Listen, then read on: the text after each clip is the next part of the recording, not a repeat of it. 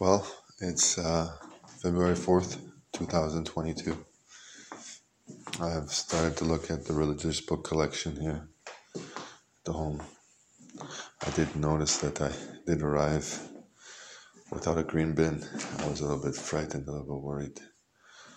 I said, why was the green bin not there? Was there only one over at the neighbor's? I said, uh, that's strange.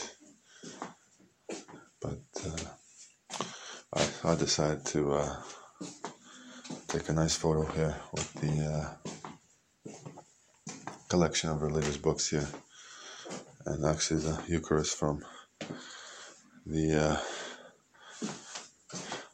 Holy Mass on Christmas Day. So anyway, that, that's about it. And I wasn't there, believe it or not. I wasn't in the Eucharist box too, believe it or not but uh, I seem to have an amazing gift for saving things. I'm just an amazing saver, a lifesaver, I call it.